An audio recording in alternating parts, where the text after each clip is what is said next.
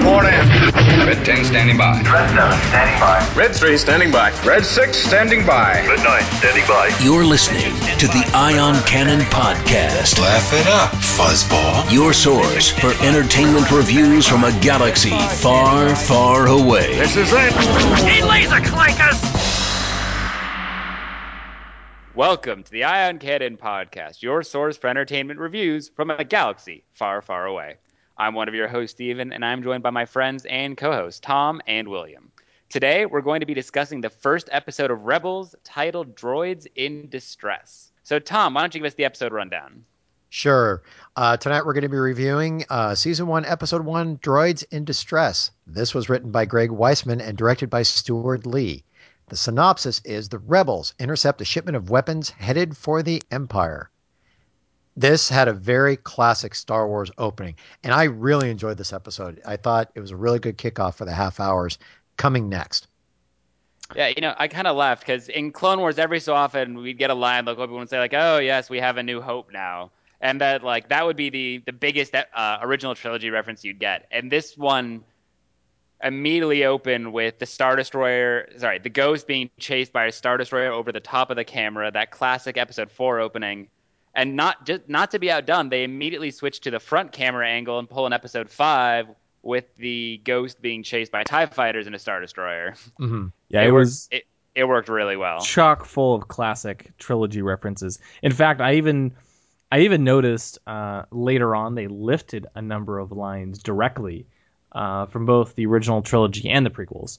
Really? Um, plus a number of references to uh, to other works as well, uh, which we'll get into in just a minute.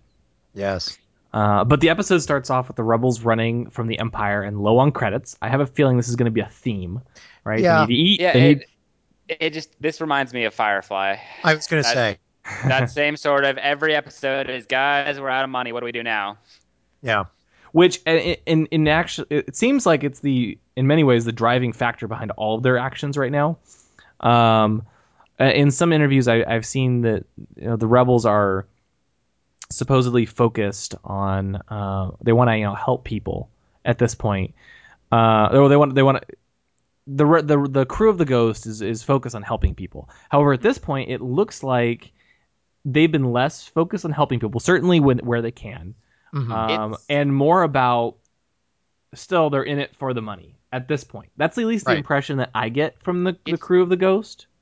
It's very interesting. So in in the first episode, uh, Kanan was a little more altruistic, uh, a little more classic Jedi. Here, he was all about, you know what? Yeah, you know, we're we're gonna turn the blasters over to. I'm jumping ahead, but we'll turn the blasters over, and you know what? We'll get paid, and that's all that matters. Mhm. it was uh, it was interesting to see that kind of uh, I don't like not dark, but just that uh, complete ambivalence that Kanan was showing. Or not ambivalence, Well, that's not the right word. it- um, he didn't care. Like No. it was let's the Empire. We hurt the Empire, and we get paid, and that's what matters at the end of the day. Not helping people, but I, I do suspect that will change as the show goes on, uh, especially based on you know the interviews we've seen and that sort of thing. But I yeah, at this a- point, I it's sense character development. yeah, exactly. Well, and I, I was just listening to our, our interview with Vanessa Marshall, which we recorded uh, just a couple days ago, and um, you know she was talking about that as well, I believe. Uh, and so yeah, I, I think I think that'll that'll change, and we'll get to a point where um, they are driven by trying to help people and, and stop the empire. But right now, they're just more running around um, trying to just make sure they eat and, and have credits. At least that's the impression I get for the most part. Yeah, and and I kind of like again not to make another Firefly comparison. I, I like it when it not it doesn't need to be dark. It doesn't need to be like morally gray. But I like when our heroes aren't cut and dried good and bad. Mhm. Like it'll be it'll make for some like yes we know Kanan's a Jedi and we're gonna see him become and act more like a Jedi. Same for Ezra.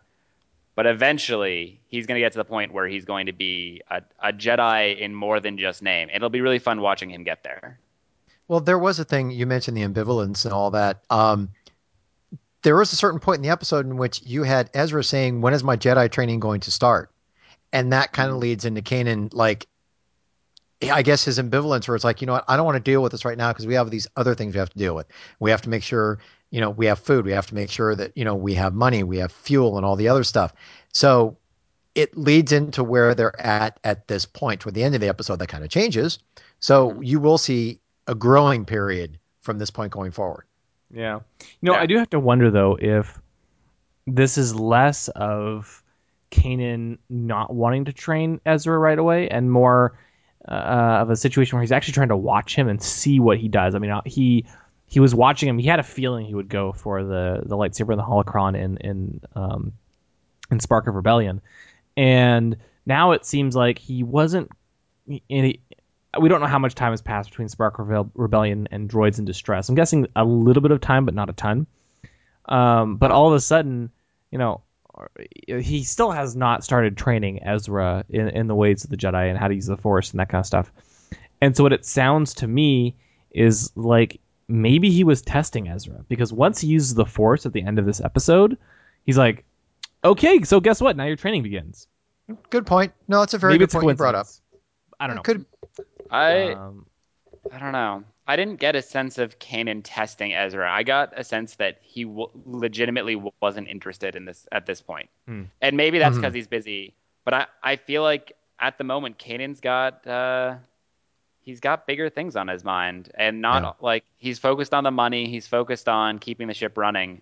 The rest of it uh, is kind of irrelevant to him right now. Mhm.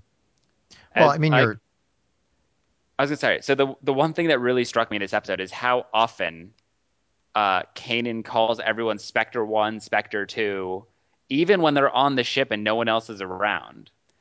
It it actually feels really impersonal on Kanan's part that this is the case. Like, can you like imagine walking into your house and seeing like one of your best friends and be like, "Oh, hey, hey, Spectre Two, like that's that's not a name, or it's not even really like a pet name. It's it's really impersonal. I find that kind of weird for Kanan. Well, I, I kind of took it as it was a code name, and he was doing that because he had C3PO and R2 on board. And I would imagine he really doesn't want the real names out there, even though at some Well, point did- the real names are going to even get when they weren't around. He did it even when they weren't around, though. That was what was Good point. Was driving me not nuts, but like that was what was really confusing me. Mhm. Like when they first get back on the ship uh, after the Hmm. uh, before they have the droids, I believe it's still happening. I think. Now I'm suddenly not sure. I don't know. I Well, guess no, I need to rewatch okay. it again. But actually, Well- kind of going back, going back to the beginning, uh, we noticed in Spark of Rebellion that the intro kind of just it throws up the title very abruptly, and we weren't sure if that was going to be a final thing or if it was just because you know it was the first the movie or what. And this episode does the exact same thing. We throw up the title, we get a little bit of uh, music, and off we go. So- I have no problem with it. I You think don't? it's no, I don't because it gets you into the episode. It's I, it's an extra like 20, 30 seconds you get of actual That is content. true. I mean, I guess I'd rather Yeah. have extra story than, um, you know, spending a lot of time So uh, with the intro. But yeah, when, when I went to the screening at, at Comic Con, I was like, wow, they said it was unfinished. I'm like, oh, well, this is obviously one of the unfinished pieces because they didn't even have credits at that point. mhm. And then we went to the screening again um, right before um, Spark of Rebellion aired, and they added the credits, but they hadn't added the intro. I'm like, that's interesting. Well, maybe that's the way it'll air. And sure enough, it was. And then, of course, the first episode of the series doesn't have it as well. I think it's So- okay. So, uh, there. I don't know if you guys ever watched Stargate SG One. Um, it was No. a show that it ran for ten seasons, so for a really long time. And so when it came out, it's got that kind of almost classic like '90s, early 2000s uh, intro where you know you've got shots of all different characters with the the names, and it's you know a good you know 45 seconds of intro and music, and it's really cool. Mm-hmm. And they in the 200th episode, they do kind of like a riff on themselves, where there's a character uh, a character in the show who's making a TV show based on Stargate. Mhm. Uh, and it, like you know, for the intro part, it's like you know they're they're uh, doing like a table read of the episode. And they're like, oh yeah, you know, you, no one does strong intros anymore. You just throw up the title and get on with it. And then the show cuts immediately to title and, and gets on with it. Uh, Mhm. and it, it's just, I think that's just the modern trend now that TV shows tend to do that. Don't waste time or money on an intro sequence. Throw it up, make the show a little bit longer, or air more ads, or you know whatever it's going to be. True. And it's it's kind of disappointing because Star Wars you know, has always had a really good opening sequence of some kind, Mhm. and I, just- I it doesn't look like Rebels will have that. Well, but maybe this is the mark of Disney leaving on the Star Wars universe. Since Mm-hmm. it's now different, this is how we're going to portray it compared to what's been done before. Confirmed. Well, it was Star Wars it- Episode Seven will start with Star Wars, and that's it. You know what? You never know Uh, because they can't use the 20th Century Fox, which that's the thing I'm know, going that's to miss. so I, sad. I know it's you're you're going to miss that fanfare and then the Uh-huh. dead silence. You know, are you going to get the standard Disney opening with the castle? Like, take a look at what um, take a look at what the Walt Disney Company did with Tron at the beginning, where you had the castle that went to the the digital aspect. Are we going to get a castle that's going to do what before you get a long time ago It's in a Galaxy Star Far, Far Away? Destroyer. Oh, that would hurt. I, I I agree. I know, Actually, but speaking of Disneyfying uh, Star Wars, so the episode starts off. Our crew decides to take a job uh, after escaping from the Empire, and this job requires a heist of stealing uh, some some parts that we'll discover later. And so we board a shuttle who's piloted by a very familiar little robot that Disney fans might be aware of. welcome aboard.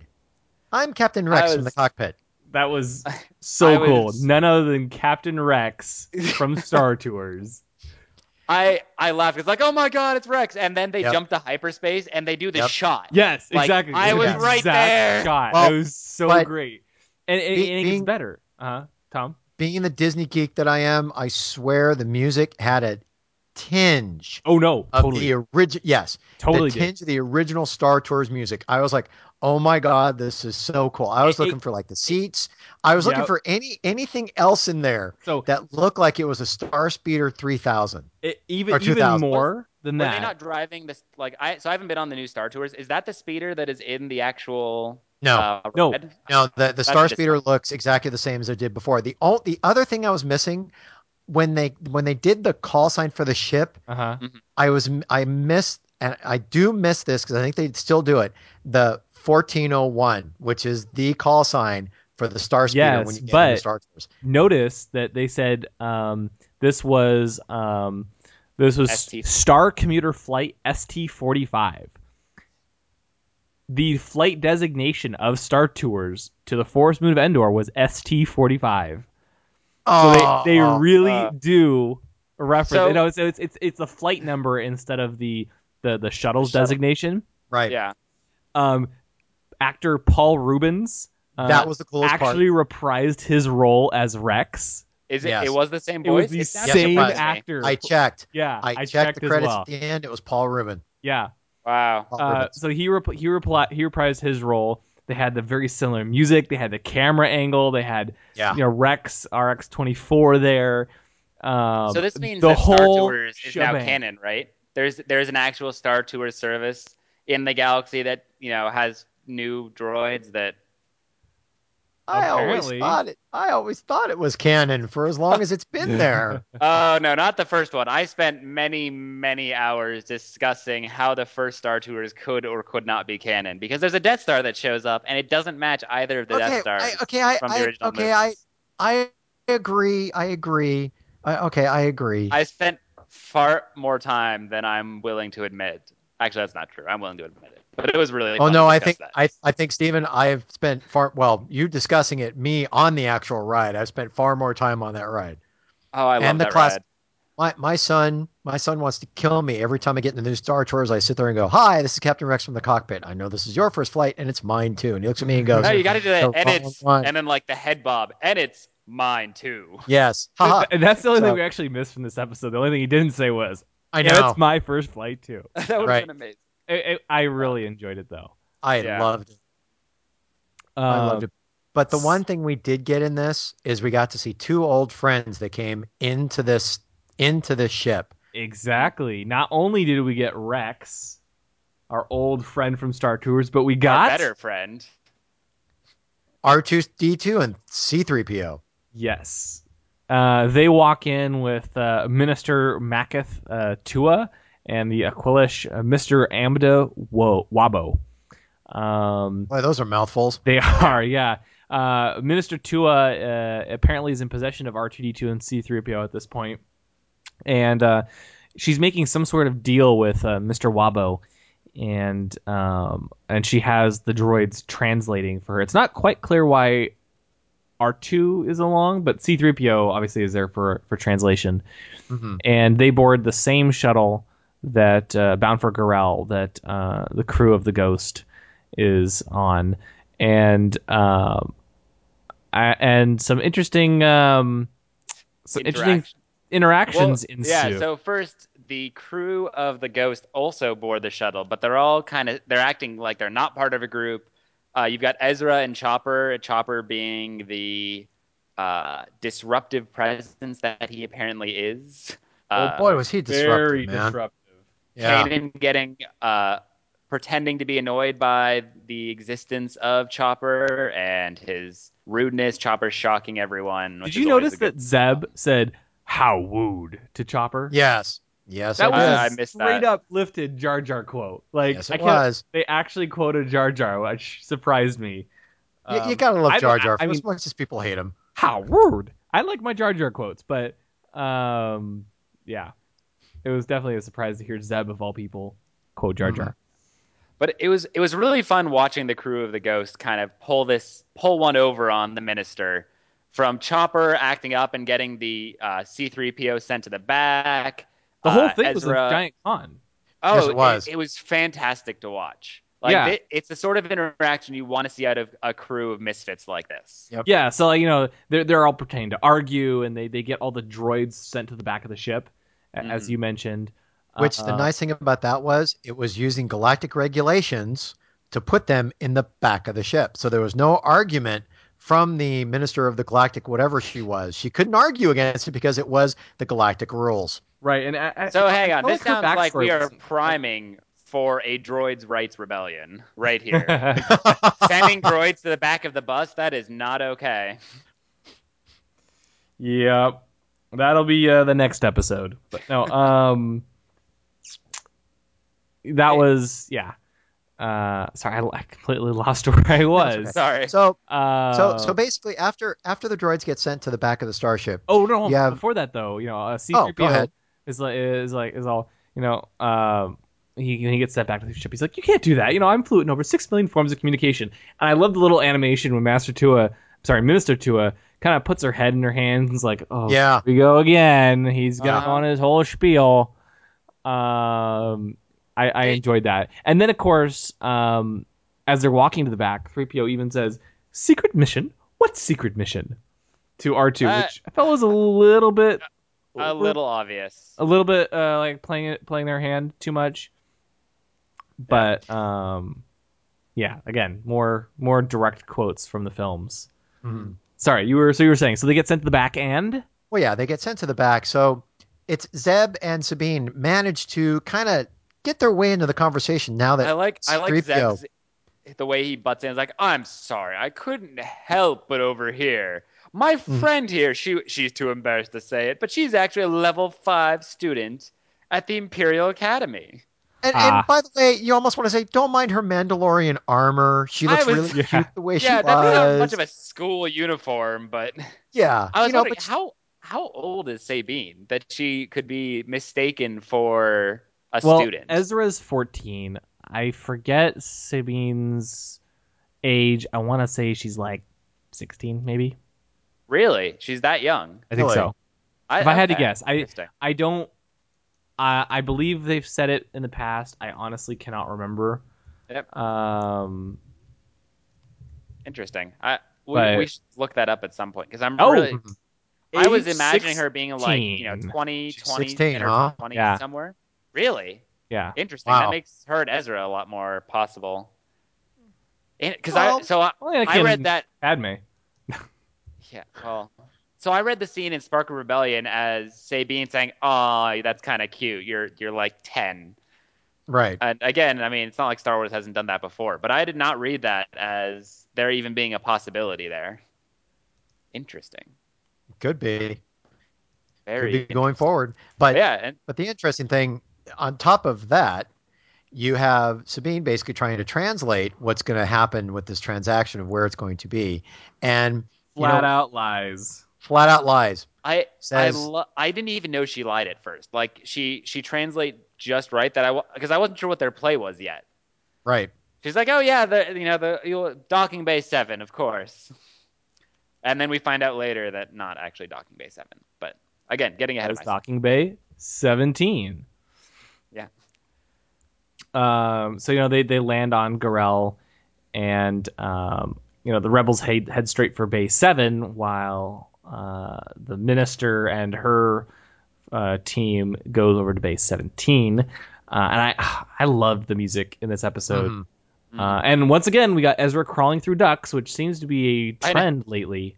I know. I wonder how Even- often in that's the in happen. Spark of Rebellion and the Utapau arc. Yeah, and Uda- I was going to say the same thing. The Utapau arc, they're always in air vents. Yeah, and they're still doing that. Yep. Uh, but Ezra lets them in, and of course, you know, I, I have to say one thing, which is Uh-huh. a really nice little touch. When Ezra comes out of the vent, when he hits the floor, he falls. oh, you're right.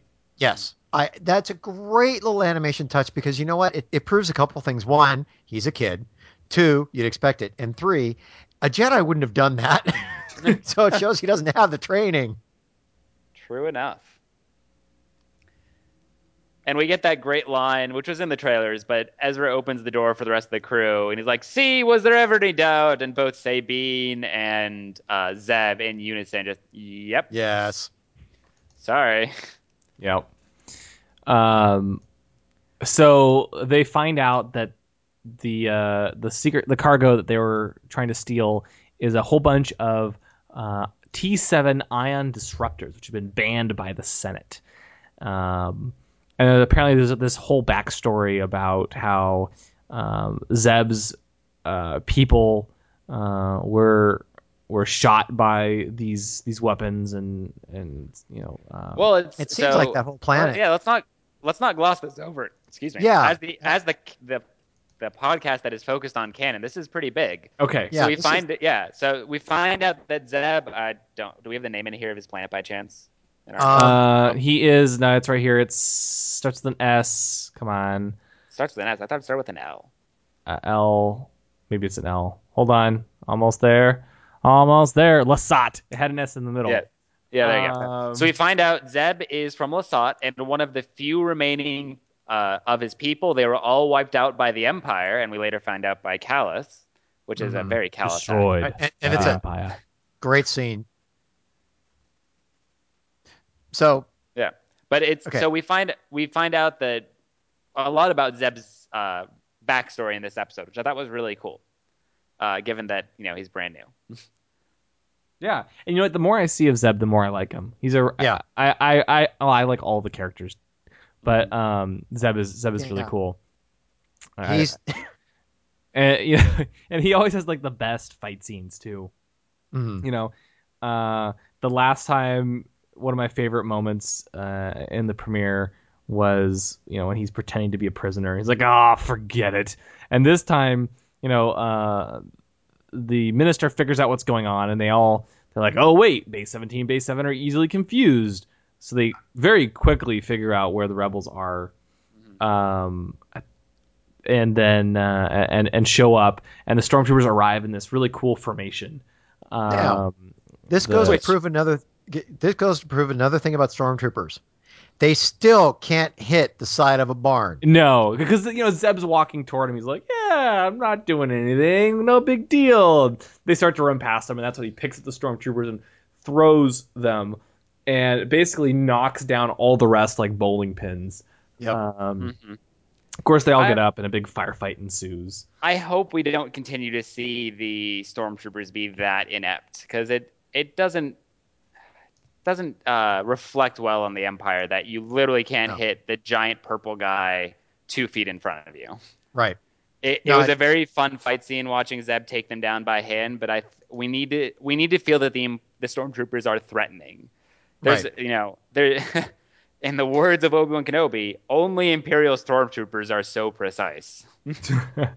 Maybe he meant that ironically. And and precise in Well- missing. Um, So the thing is, there like when you think about all the times we see stormtroopers, there's one t- there's only one set sequence where they're actually imprecise, and that's on in episode 4 when Darth Vader and Tarkin are letting them escape. When the like stormtroopers show up in episode 5, they're pretty good shots. No, you're like right. both on Hoth and in Yep. Bespin. Same Yep. for when they're on the moon of Endor. It's only when the heroes are being allowed to escape that they're bad shots. That's true. And I get that there, there are jokes around that you can't see out of their helmets and they're bad shots, you know, et cetera. But we Okay. they they're the shock troops. They're the elite of the elite. Let's see it. Okay, now These remember. aren't battle droids to be made fun of. Okay, but now remember, these are new helmets on guys who have never worn them before. Go back to the blooper reel where you saw stormtroopers in the original Star Wars movie. Those actors were running into things because they can't see out of the helmets. So could be the same thing here. New guys within helmets, they can't see. Possible. As they go We've on, had the helmets go for on, like it could be 10 years now. Oh, you got to give them a break. No. I'm trying to make up some kind of excuse to help these poor guys out. So Well, so our the crew of the Ghost, we get they get the blasters, they get R two and three PO, who for some reason just kind of board the Ghost confidently. no, so and- that that part was interesting. Right. Yes, because Before I you, think- Yeah, go ahead. Yeah, go. before you move on too much from from that, um, you know, R two is proceeding confidently, and C three is just following following along, and he Mhm. says something to the effect of like, following that droid, referring to Chopper. Well, he certainly seems to be on a mission, which one was that was kind of an odd comment for three PO. Like he didn't know that Chopper was with the rest of the crew, Mhm. even though I'm pretty sure the minister called that out like a couple minutes before. Oh my gosh, Chopper was with the was on the ship and he was with the guys that were lying to us. So because he's fighting with R2, obviously they lied and let's go to base 7. Um so C3PO decides, well, Chopper's on a mission and that's about that. That's about it. And the the they just they board the ghost. That's it. Like they just oh let's just board the ship that's running away with our weapons. Um, kind of But an I- interesting thing there. But and, and an they get on the interesting ship, right? And this is a funny moment, even though I thought it was kind of strange that R2 and at least C3PO didn't know this. Mhm. Uh, they walk, they get on the, they got on board the ship, a stranger's ship, and C3PO's like, "We were attacked by thieves," and Kanan walks in behind him and he looks over his shoulders like, "Uh oh." That's the thief. Those are like, the thieves. We're doomed. oh, you know, and you get like the uh, a, a, a nice little "We're doomed" musical cue, and C3PO like, "Oh." Um, so that part was kind of interesting. Um, Mhm. I'm not exactly sure why they boarded the ship. I guess, you know, R, I think R2's on a R2 mission. is- He's he's- he decided to board the ship, and C3PO, in typical 3PO fashion, decided to follow along. Well, always remember, Archie's got a mind of his own. Yeah. So R2, if he's been given a Well, mission, and which we've- maybe an we've- ulterior motive. I know I was going to get to that, which there's no spoilers, but there is No. there's a reason why he did that. Exactly. Uh, I did want to call out two more things regarding uh, 3PO and R2 before we uh, continue on, though, with the Mhm. story. Let's, let's uh, interject real quick. One, I love the use of the droids theme Yep. um, in this episode. Uh, that was really cool, uh, especially in, in this scene here. Um, but I wanted to ask you guys, what did you think of the design of R2D2 and, and C3PO? R2D2 to me looked the same.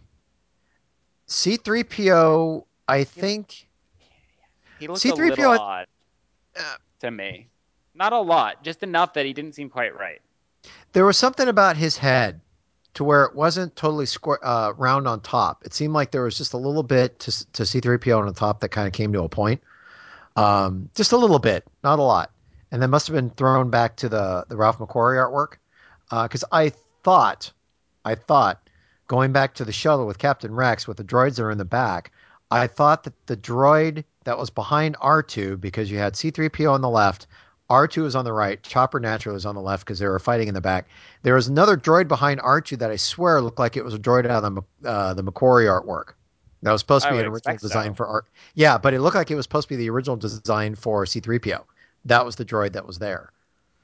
So that's what I saw, and that's kind of what I. Any any thoughts on their design? Because I feel like these are major characters we've seen all the time.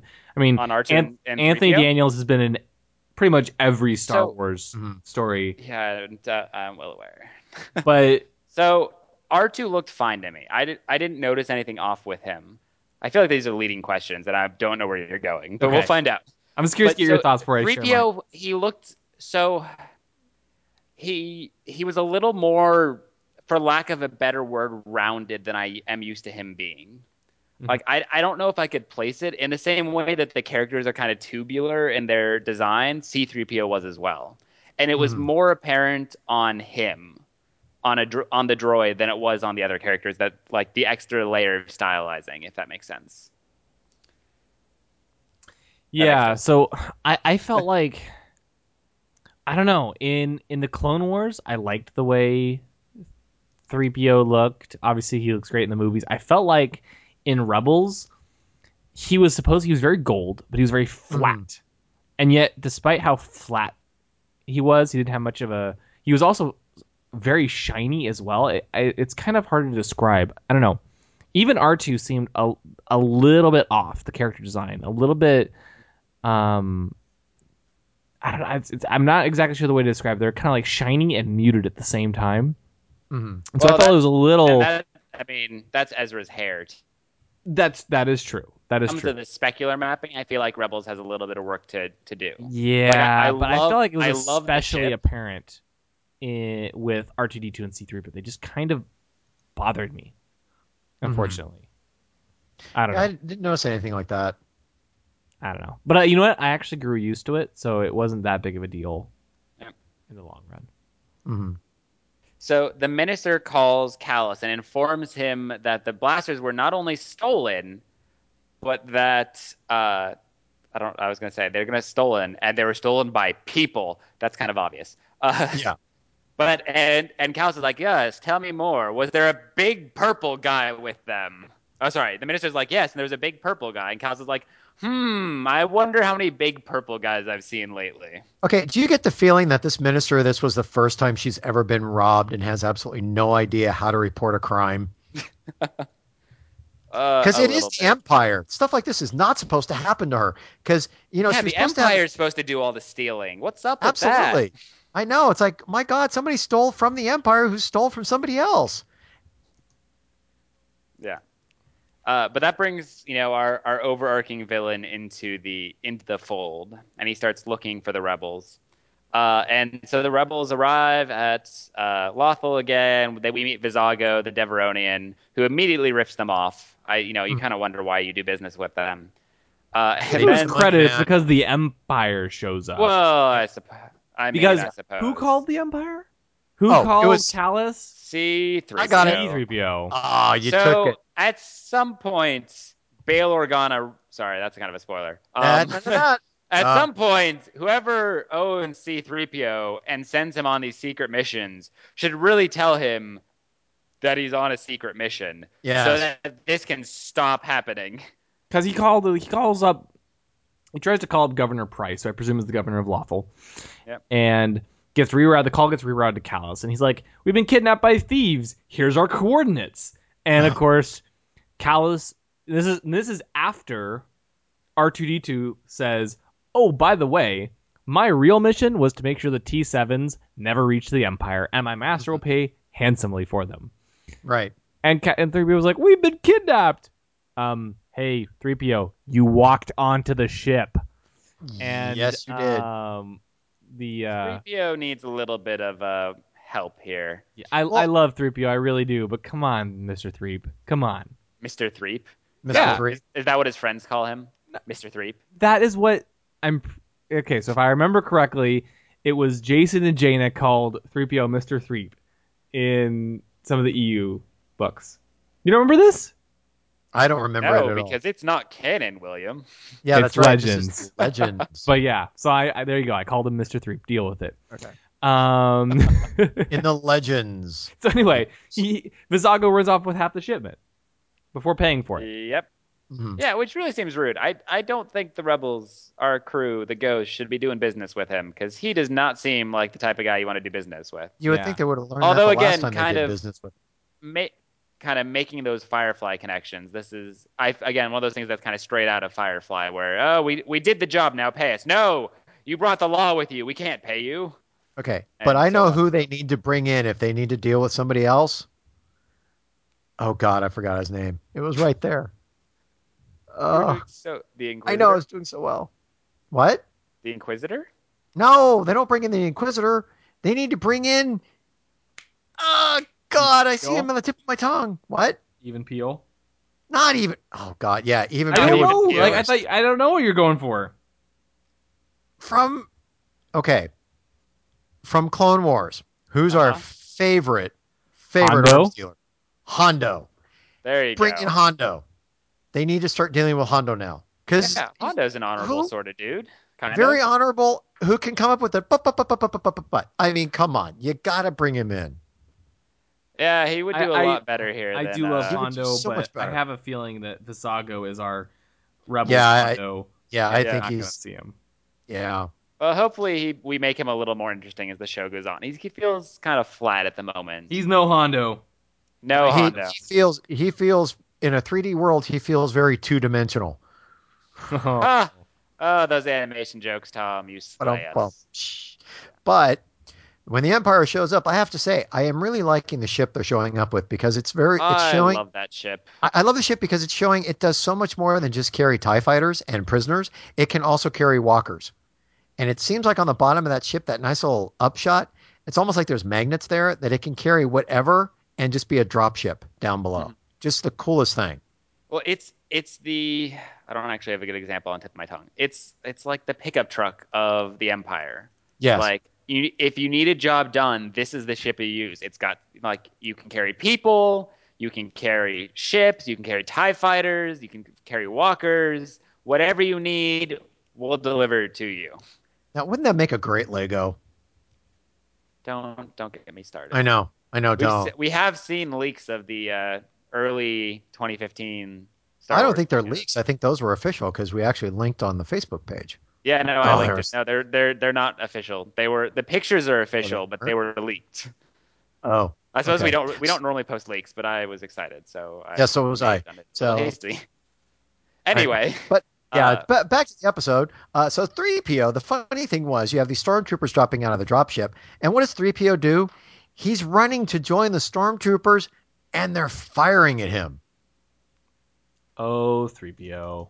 Yeah. so but I'll I'll say three PO like if if three PO continues to be handled in this way in Rebels, if he shows up again, they Mhm. will make him the Jar Jar of Rebels, and I don't mean that in a good way. Yeah, what? I- I, So Right. C3PO I is always meant to C3PO. be this sort of like slightly childish humor, like oh he made a dumb mistake. But there's a line that that I think he crossed in this episode where you start to say, eh, we might be going a little far here. Mm-hmm. like 3PO makes mistakes, he doesn't make that many mistakes though. no. The Jar Jar Well- effect. But also realize at this point of his programming, we didn't see it, but he did supposedly get the memory wipe at the end of episode three. Yes. R2's the only one that didn't. So you could give him a little bit of leeway in the writing, but I would agree with you that they can't keep this up because that's not 3PO. Mhm. Wait, Are you attributing this to memory loss? If you had your memory wiped, don't you think I'm think that would be imagining memory a loss? horrible Holocom commercial now. Like, are your loved ones forgetting things? Does your they droid not- get on strangers' ships and then claim he's been kidnapped? Well, Does we he- have the product for you. Call within the next 30 galactic minutes, and you can get two, twice the, the I don't know. yeah, I don't know. The, the pills, the virus, whatever. Twice Yeah, the whatever. USB sticks of healingness. Uh, yeah. I don't know. Do Star Wars droids have USB ports? They must. Uh, USB ports They, are could- they could have so- SD slots. Yeah. Just throw in a Yeah, couple SD slots. So the uh, the Empire arrives, drops the walkers. Um, Kanan takes the t- drops two walkers. Kanan takes the first one down almost immediately with a shot from the ion disruptor, which had a really cool um, rainbow colored effect, almost like a the- basically lit up like a Christmas tree, Yeah, that was actually really cool. which is cool. We haven't really seen that kind of shot before uh, in uh, in Star Wars. Yeah. And then uh, that's when Zeb gets into this uh, bow rifle duel with Yeah, and, uh, and some more background. with Counts. uh, yeah. The Yep. weapon he wields, I always thought it was just kind of a makeshift weapon. Uh, it is Mhm. actually a ceremonial weapon of his people. and I'm really curious to find out what Zeb's story is because it didn't sound Yes. like every one of his people has one. It sounded like it was something special. It seemed And like it was an honor guard. Only an honor Yeah, guard exactly. wielded that one that Kallus had. And it seemed like Kallus actually killed one of Zeb's people to get that weapon. Hmm Yep. Well, Kallus, we find out, ordered an attack on all of Zeb's people. Oh, that's no, he that's was one who ordered this, these disruptors disruptors get used on them. Yeah. Horrible. But yeah, It's so I, I wonder if we'll get a connection to those weapons with uh, the Magna Guard uh, weapons from the original trilogy, uh, not the original trilogy, from the prequel trilogy in Clone Wars, because they're very similar. So I always assumed Zeb They was are. using a like a version of that weapon he found, but it might be more than that, is what I'm kind of reading out of this. It looks it looks like it's more than that because he does use that as an actual uh, blaster every once in a while. So it looks like it's dual purpose. True. Yeah, I, I really want to know more about it and about Zeb's history. I want to know about all of their history. But it's Yeah. nice that even in this first episode, they're they're giving us this sort of uh, content. Yeah. You know, sometimes you have to wait a really long time, or fans have to ask, and only slowly does stuff like this get revealed. But we're getting it really soon, which is awesome. Mhm. Well, the the thing about the fight between Kallus and Zeb, it it I have to say the animation from that was really cool. I I'm kind of liking the thing about you're not expecting a lightsaber to be well. I know it's the first real episode, but you're not seeing a lot of use of the lightsaber because even Kanan doesn't use it. But Yep. Zeb to wield his weapon and to fight somebody with the other weapon back and forth. Mhm. If that keeps up, that's going to be a lot of fun to watch. But at the end of the fight, it was to a point to where Zeb actually looked like he was going to get a death blow from um, uh, Kallus because Kallus had him. Kallus knocked him down. Mhm. Kallus was literally sitting there getting ready to just take that that blow to him, but Zeb got saved. What? I That that last minute, Ezra, no. Oh, that's right. There you go. And force pushing Kallus. A little stereotypical, but but I'll allow it. But it the thing that was fascinating about that was it was the shock on Ezra's face. There was like, oh my god, I was able to do this. Yeah, that's the, the part I thought was interesting. Yeah, Uh, he was actually surprised that he was able to use the Force, and uh, Zeb didn't even notice. He thought it was Kanan at first, and thanks Kanan. Mhm. And Kanan's like, "No, that was Ezra." And that the look on Zeb's face, when he realizes that it was Ezra who saved him, was was great. Hmm Mhm. Um, so you know, know, once that happens, they they quickly take out the rest of the stormtroopers. They they blow up the rest of the disruptors. Um, and uh, and and Kan's like, okay, well, Ezra, um, your formal Jedi, Jedi training begins tomorrow. Um, and based on the title of the next episode, I have a feeling it'll be uh, no, I'm sorry, the the episode after next. We'll probably get some uh, a lot Some more Jedi training out of it. Jedi training. Yeah. Uh, now but before that, this, the uh, the end of the episode. yeah, now this is The this ghost is where drops off our droids with their owners. which I thought was very cool because you see the ghost docked with a rebel blockade runner. That was so And cool. who happens to be inside? Who happens to be inside that rebel blockade runner? But none other than, let's say it, somebody. Bail Organa. That was I was- was really excited. Uh, to see and Bail not Organa. only was it Sorry. Bail Organa, it, they were in the classic hallway, Yep. Mhm. you know, that you see at the end of episode three and the beginning of episode four. And, you know, it's just Kanan in the hallway and um uh, he's Bail Organa is paying uh Kanan the reward for destroying all the weapons and you get the classic music and uh you know, uh, Bail Organa's talking about how he's very fond of the droid. It was just such a great scene, and we got uh, Phil LaMarr's bat was back to voice uh, Bail Organa. Uh, Phil LaMarr, of course, uh, voiced him in the Clone Wars. Um, so And yeah, then- I, I, really, I really enjoyed that that scene Yep. quite a bit. Well, there there was the the really nice little touch they threw in there was the Bail quote. He quoted a Jedi saying that is the simplest gesture of kindness can bring a galaxy hope. And it was fun how you had Kanan sat there and say, "Wait, that's a Jedi," but Bail kind of cut him off by putting his arm on his shoulder. So it was almost like Kanan never finished that little sentence. It was like, "What?"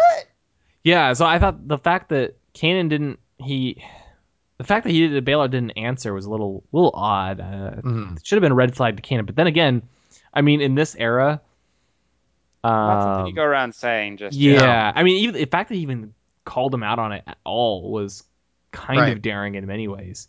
Right. Because who would remember a Jedi saying, or want to even Yeah. evoke the name of the Jedi? Mhm. Uh, and, and then of course, um, I don't know. Maybe maybe maybe Kanan just wanted to keep it to himself. Uh, he he mentioned it, but it's like, well, if he's not going to elaborate, I don't want to pressure pressure him. Yep. Um, but I guess apparently, according to 3PO, he did not even know who Bail was. He just, he just thought he was some random guy. Um, in a very nice ship. in a In very Alder- nice ship, nice in- ship. very in nice Alder- clothes. in Alderaanian colors. Yes. Um, but yeah, you know, he, so he doesn't actually know who Bail was, which is very interesting. It means he doesn't he doesn't know um, that apparently Bail Organa has ulterior motives for Mhm. these rebels because the last line of the episode was uh, uh, the last scene is Bail talking to R2D2 after C3PO's left the left the room. He wants to shut down, and uh, Bail says, "You recorded everything, old friend. Good. We'll focus on the Imperials later. For now, show me what, what you have on your rebels." So, what do you think that means, guys? Because I think that's so cool. Okay. So I think this Theories. means I hope this means at some point during this series we will get to see the Corellian Treaty. Which is, as you may or may not remember. Legends. Uh, Yes. yes, it's legends. but- it it only makes sense.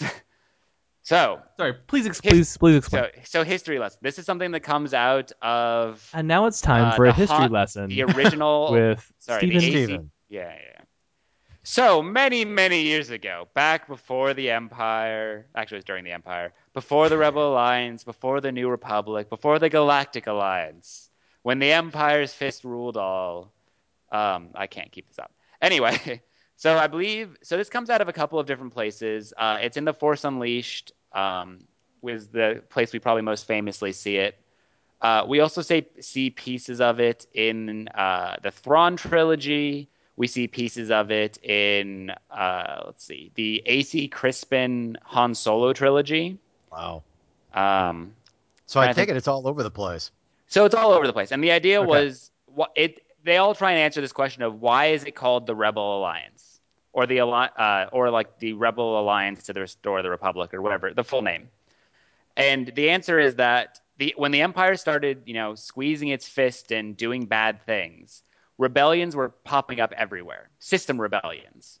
And of these rebellions, there were three big ones. There was the Corellian Rebellion, which was led by Garm Bel Iblis, Mhm. uh, who would eventually leave the Rebel Alliance.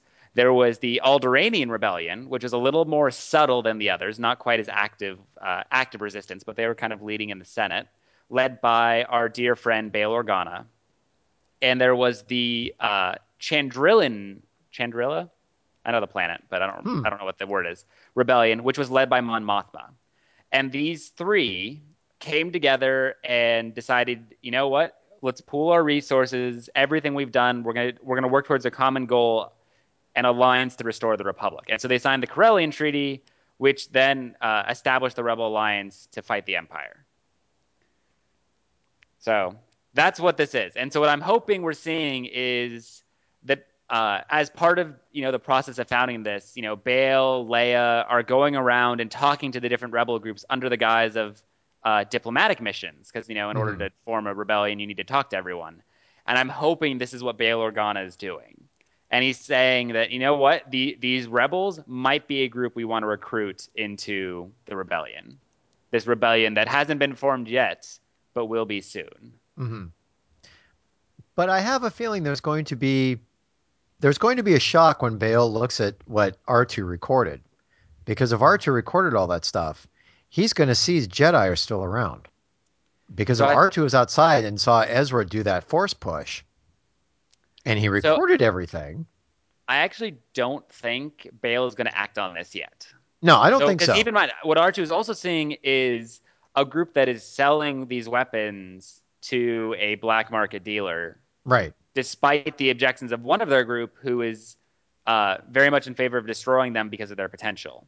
hmm That's So- that's not a particularly noble act, which is what you would want in your rebellions. So I Mhm. feel like what we're actually going to see is Bail's going to say, you know what? They're not ready to be rebels. They're not part of. They're not ready to be part of a larger organization. Ah, so okay, I, I think there's uh an important point that we're we haven't brought up yet. Sure. Um, and that's that.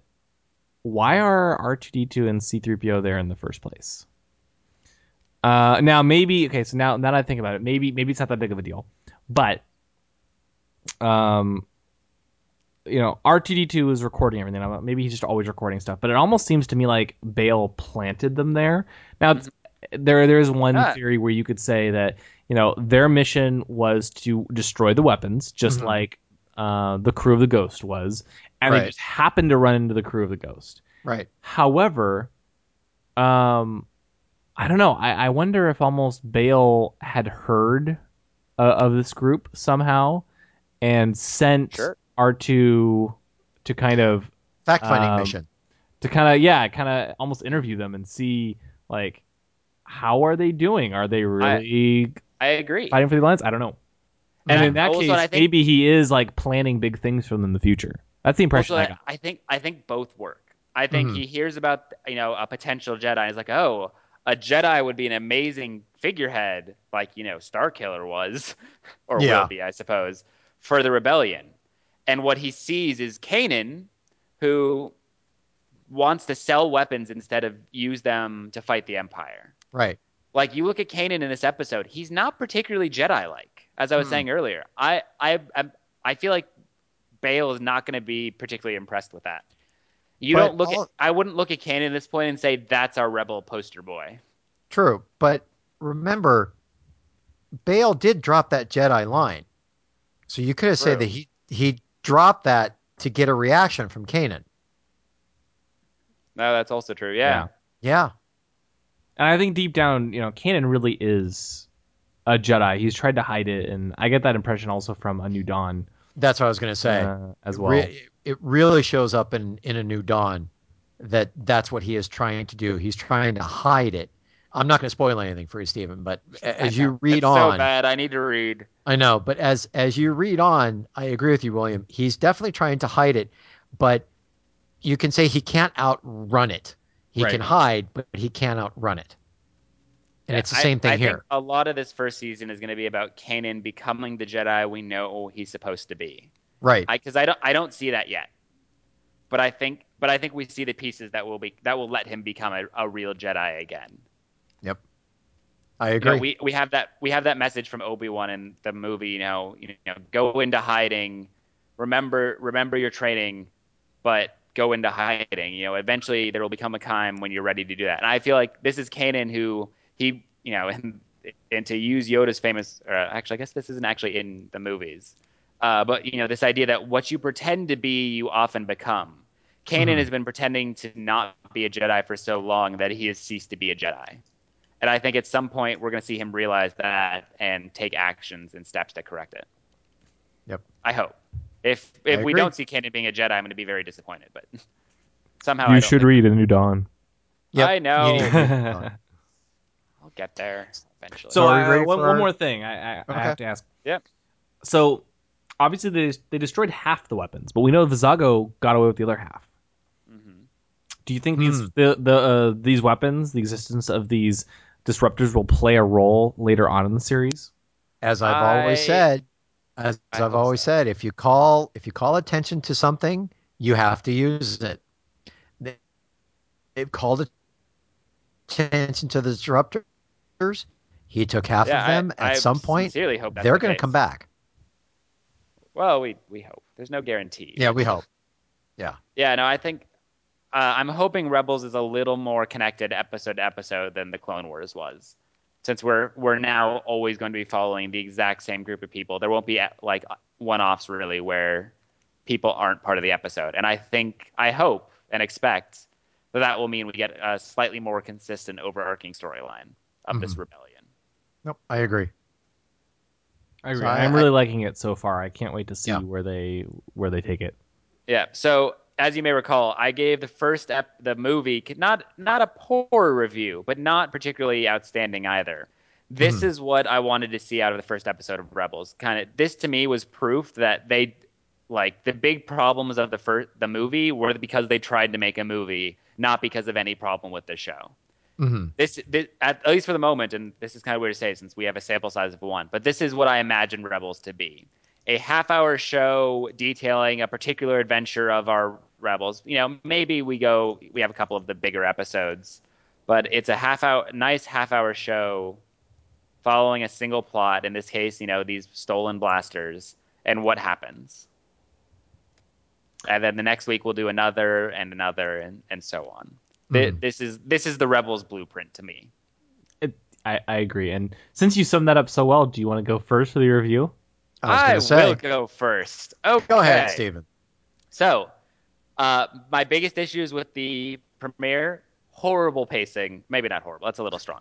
Poor pacing, uh, and not letting moments breathe quite as much as they needed to. This episode did everything the the movie did wrong. It did right. Like you know the scene in the ship. You know, watching them p- play out this plan. They let it go slow. They took their time, and it was really really enjoyable to watch. The characters continue to be good. C3PO was kind of hit or miss in this episode, but he's really my biggest complaint. Uh, and in the spirit of this being the kind of my quintessential Rebels episode, I'm going to give this a 7 out of 10. The this is good enough. I'd watch it again. It's not blowing my mind yet, but that's okay. If I, the show was mm-hmm. just 7 out of 10s, I would be happy. To give you an idea. So now I have to think of what to do with my Womp Rats a friend pointed out to me who was listening that I've been awfully mean to the Womp Rats lately, so maybe I'll do something nice. That was the point. So- that was the point of this. That, that, that's why we do this. Yeah, I suppose. Okay, you've convinced me to be awful. So there's a reason. Didn't take much convincing. I know. Shush. There's a reason Vizago stole those ion weapons. Uh-oh. Uh, Zeb's people are not the only race that are about to be wiped out. Oh. no. Wow. Yeah, see, you asked for it. You wanted horrible. you get horrible. He's got a point, William. That's right. We're talking about mass got a genocide point. now. He's got a It's point. funny. Okay, I feel awful now. I'm joking. They Wow. lived happily ever after. Vizago feasted with them, and it was really fun. And then Hondo showed up for a surprise visit. There you go. Okay. All right, I'm. I'll I'm go gonna- next. I'm- Yeah, I, I'll go next. Yep. Um, I enjoyed the episode. I, the, the best thing I got out of this episode was seeing Captain Rex. I'm just Uh. very happy that Paul Reubens didn't do it in the actual Captain Rex voice. Although to a certain extent, I was kind of expecting it, and it would have put me over the top on seeing him return. But I, I just I love that whole Star Tours callback. That was just loved every minute of it. I enjoyed the episode. Very well paced, very well acted again, voice acted wise. Um, I'm going to give it slightly better. I'm going to give it a 7.5. I think it's got a really good starting point to go from here and build forward. Um, I'm going to take my 7.5 Womp Rats. I'm going to put him in the. You know what? I'm going to be nice to them. I'm going to let them actually ride. No, you can't be nice to them. I was going to I be nice to them, to. and then you guys convinced me not to. That's. Oh. here's what I'm going to do. I'm going to take my 7.5 Womp Rats. I'm going to put him behind the Star Speeder, and I'm going to have Captain Rex hit it and him get fried as it takes off. I'm sorry. I'm I was so happy to see Captain Rex. I loved seeing fair. him.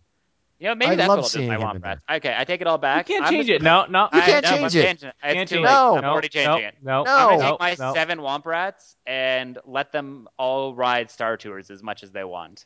That is no, not a. Okay, now wait a minute. To a certain extent, that could be torture because if they get the same thing over and over and over and over again, That is not the case. William and I re- rode Star Tours at Celebration Five. You can never The ride Star. Tours too many times. guys, Exactly. Same thing. Honestly, same thing. You can never get tired of Star Tours. Small That's their- World, on the other hand, sorry, Anyway, William, what about William, you? you're up. So uh, I'm gonna uh, continue this this slope that we have, and um, well, before I spoil my my score, I'm gonna uh, I'm gonna. Oh my! Wait, Do wait. my- are we doing my- my math? thoughts. I can do math. Does but this mean you- um, Oh, no, I, please I, let I it be really regular enjoyed math. this Let episode. it not be Common Core. Um, I, I love the inclusion of Bail. I think the potential there is so cool for for future stories, and I'm really excited to see how the Rebel Alliance uh, grows. And, and like you said, you know, the Clone Wars was little um, stories here and there, and, and with with Rebels, we really don't know about the origins of the Rebel Alliance. There were stories in the EU. There are legends. What exactly is canon? We're gonna find that out. So I'm really excited to see where things go. Um, and and yeah, the inclusion of of Rex was amazing, and the episode was not perfect, but I really really enjoyed it. So I'm gonna give it uh, eight Womp Rats out of ten, and uh, my eight Womp Rats are uh, gonna go um, run through the uh, the air ducts, as Womp Rats do. Okay. Are they gonna hit fans? This has been a very boring episode for Womp Rats. What's No, wrong? Steven, you're the only one who hurt your Womp Rats. No, the rest of us are kind of about. Womp Rats. no, My I, Womp I Rats put mine, were all riding Star Tours and having fun. I don't know I what you're put talking mine about. behind the star speeder and let Captain Rex hit it, so they got fried. They didn't get there disrupted. Tom, wa- Tom was they got mean to the fried. Womp Rats. How dare you, I was Tom? mean. I was mean. Anyway, Yeah. Okay, so uh, I guess coming up on the next Ion Cannon podcast is going to be season one, episode two, the Fighter Flight. Sorry, let me try that again. Um, so coming up on the next Ion Cannon podcast, it's going to be Rebels season one, episode two, Fighter Flight. Now, the synopsis for the episode that we have so far is: while on an errand, Ezra and Zeb steal an Imperial vehicle. You know, a lot. Can't these Imperials lock stuff up anymore? No, you just leave the keys in the ignition. Oh, Actually, sorry, that just speaking of fighters, that reminded me of one other thing I forgot to mention during our review. Uh, another thing I was really happy to see with this episode is I was kind of worried after watching the movie that Hera would spend most of her time just sitting on the ghost, not really doing much. Uh, I was really glad to see her kind of get out and fight the walkers on her own. Yeah, Yeah, because I felt like it's in the true. beginning episode, she and, and in the last episode as well, she was mostly spending her time on the ghost, and I get that she's the pilot. Yeah, which is is fine, but, I, I, was want to make sure we torn, see like, her "Ah, I want elsewhere. more. Hera. So yeah, Well, they have to do that because when you read New Dawn, she's basically out of the ghost most of the time in New Dawn. One of these days, I'll get to it. About the time Steven, we're reviewing we the have to season review finale, a new dawn. Okay, We're waiting the- on hang on. you. I know. I'm gonna About call you the out on the show now. we, we, it's been done before. About the time we get to the season finale of Rebel season five, I expect I'll have finished a new Dawn. I would hope by that time you'll have Tarkin finished first, or By Tarkin finished five, next. uh, I, Well, I, we're- we're I to hope you'll have a lot of stuff finished by then. yeah. Okay. Anyway, I, I I think we're done for the All night. right. Yeah. Okay, Uh, enough beating up on Steven. Thank you for listening to the Ion Cannon podcast, your source for entertainment reviews from a galaxy far, far away, including Rebels, the sequel trilogy, spin off films, and more. If you like what you hear, please rate us in your favorite podcast client. Your review will help the show grow within the Star Wars fan community. Visit our website, ioncanoncast.com, or follow us on Facebook and Twitter. You can also get in touch with us by emailing contact at ioncanoncast.com. The Ion Cannon podcast is not associated with Lucasfilm, the Walt Disney Company, or their respective trademark or copyrights. Any and all opinions expressed on the show are that of the hosts.